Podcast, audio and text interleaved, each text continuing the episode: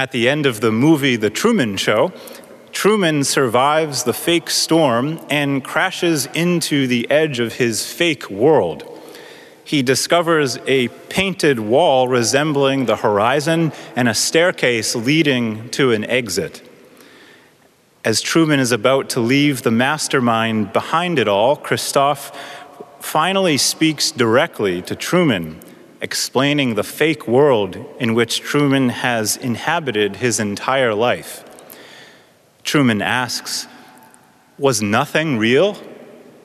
Christof answers, You were real. That's what made you so good to watch.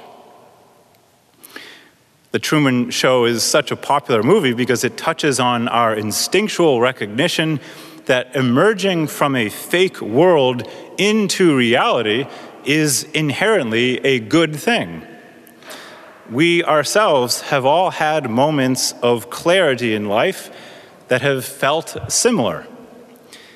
Happiness is found when we live according to reality, not in opposition or even ignorance of it. Hence, the experience of delusion is never seen in a positive light. In today's gospel, we hear John the Baptist proclaim, The kingdom of heaven is at hand. If John's radical cry from the wilderness is not dismissed as outright delusional, many today might reasonably ask, Where?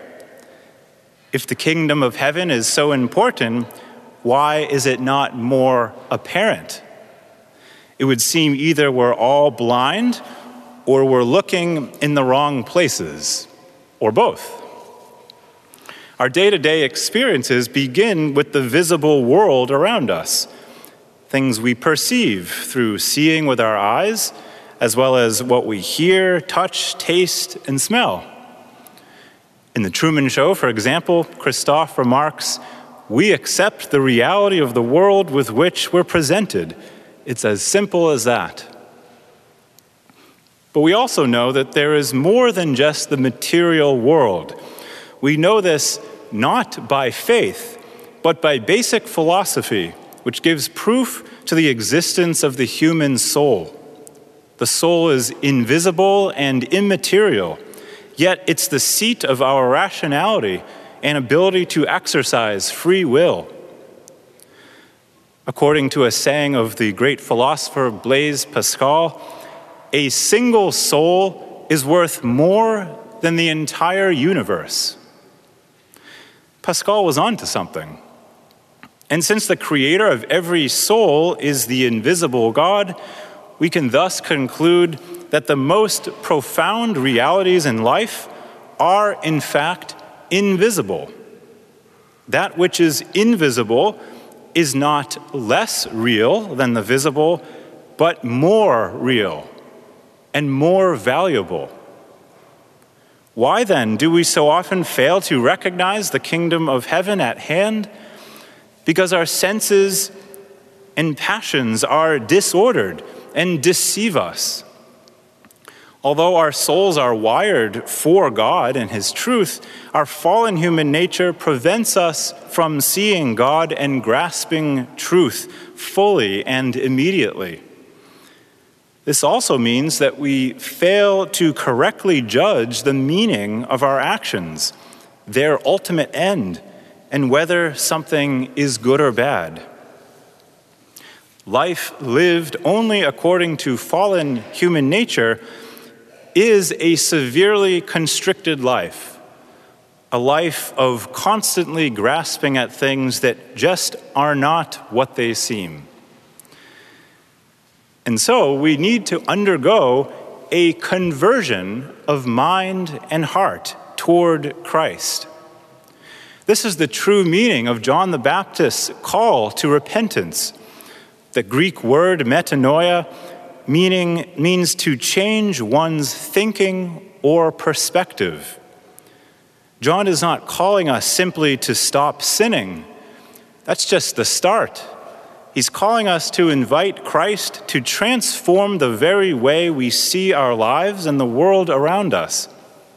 When we allow grace to fully penetrate our souls, we can start to see the full beauty and dignity of every soul, including our own.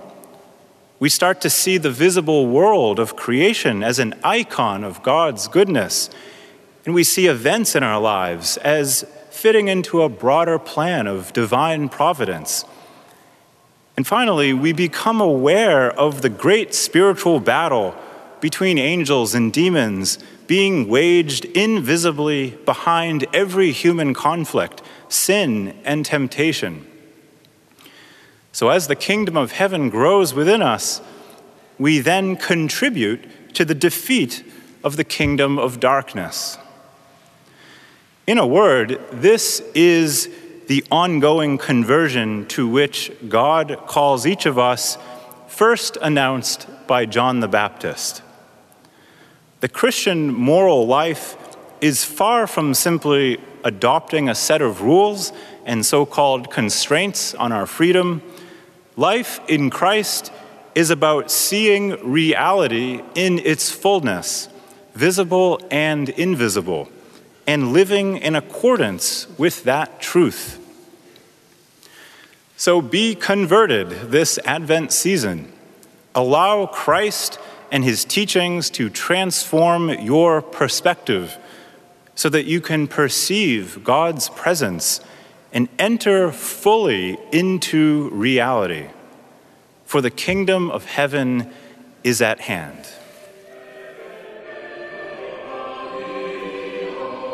Thanks for listening to Within the Walls of St. Paul's Sunday Homilies.